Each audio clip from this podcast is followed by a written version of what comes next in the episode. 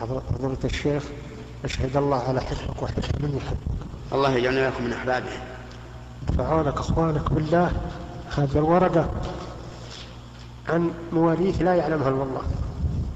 وهي فيها أوقاف إلى الحرم النبوي. وأوقاف لا يعلمها إلا الله. ولكن هي حازت على ناس مذكورين بالشرق قديم يعني فوق 200 سنة. الله المستعان. ولا يعلمون من اللي يرد فيها من لا يرد فيها. وقال وخافنا نلحق تاليها أولها ونجعلها أوقافا الحرم النبوي. نعم. وقال وحد يعني كلها. إيه وقال أحدنا خاف أن أحد فيها مستحق وتقطعون ولا ولا ضرر وقالوا عندكم الشيخ ابن عثيمين.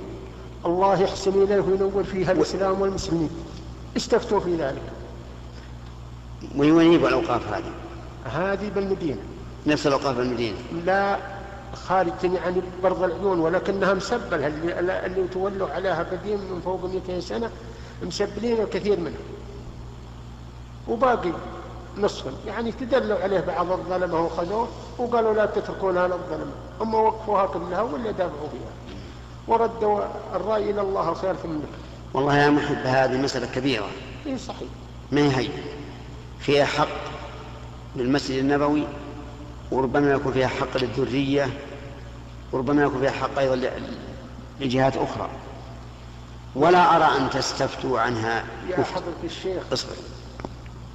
لا أرى أن تستفتوا عنها مفتيا. لا أنا ولا غيري.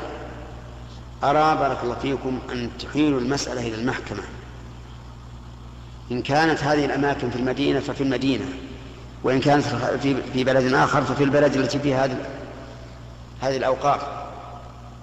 وتجعلون القاضي هو الذي يحكم لأن حكم القاضي يقطع النزاع ولا يبقى لأحد قول وتبرأ به الذمة ويكون المسؤول أمام الله هو القاضي.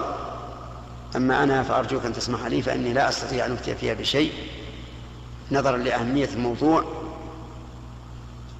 و... والله أعلم. الله خير الله يجزاك. الله يجزاك.